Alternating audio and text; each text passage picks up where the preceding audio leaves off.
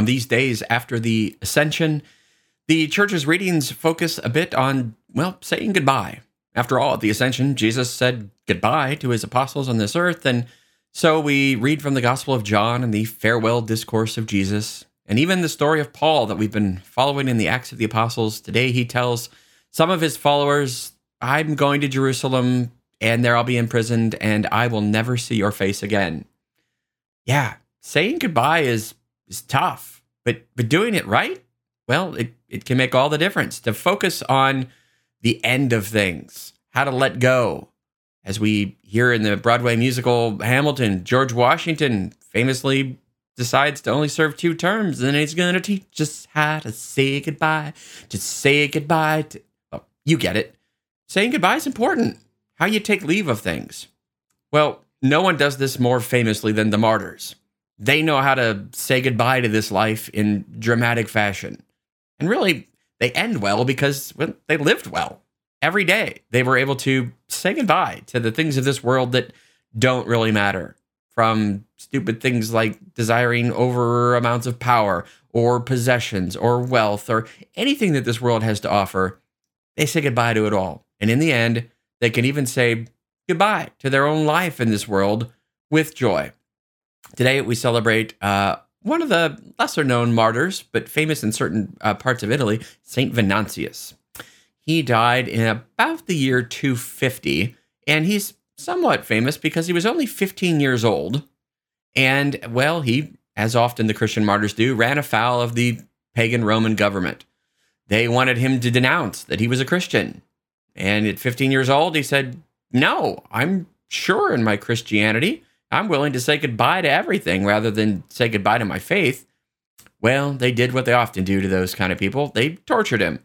They hung him upside down over a fire, trying to suffocate him, but an angel came and rescued him and put the fire out, at which point the person who was in charge of the fire converted to Christianity and was promptly killed.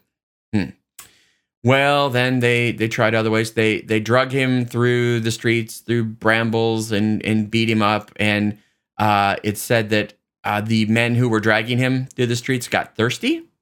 And so St. Venantius actually prayed and brought forth miraculously a spring on the spot so that his torturers could drink and not be thirsty. They tried to throw him off a cliff, but apparently he survived that too. Over and over. They keep trying to kill him, and it doesn't work. So one of these days, I'm going to write a book, and I'm going to call it Not Dead Yet, and tell the stories of all these martyrs who they just keep trying to kill, and it doesn't work. I'm not dead yet.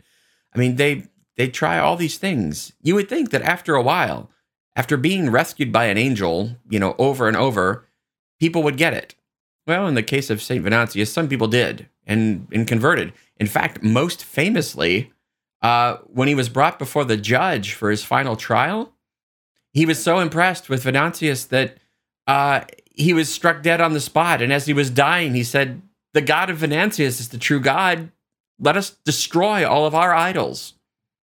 Pretty impressive stuff.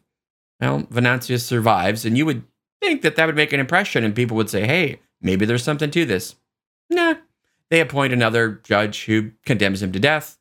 This time... they decide to throw him to lions. Yeah, that doesn't work either. They become passive, and he actually preaches to the lions. And so finally, as seems to be the thing that always does the trick, they behead him. And his body is reverently buried, along with 10 other people that were killed with him. How do you like that? To be a martyr and just be, and 10 others. And sadly, it's not even just, 10 others. Sometimes it's, and several hundred others, or even 1,000 others were killed with them. These were Christians who lived every day ready to say goodbye, ready to make a good end.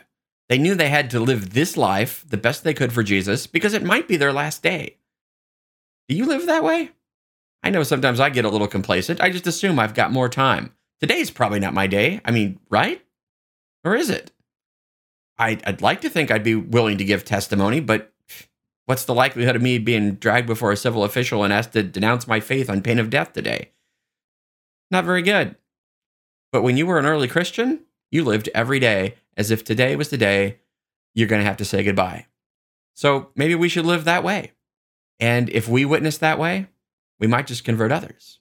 We might teach them how to say goodbye one last time. Yeah. Learn how to say goodbye to this life every day. And when it comes time, you'll be ready. Adios, mi vida. And off we go to heaven.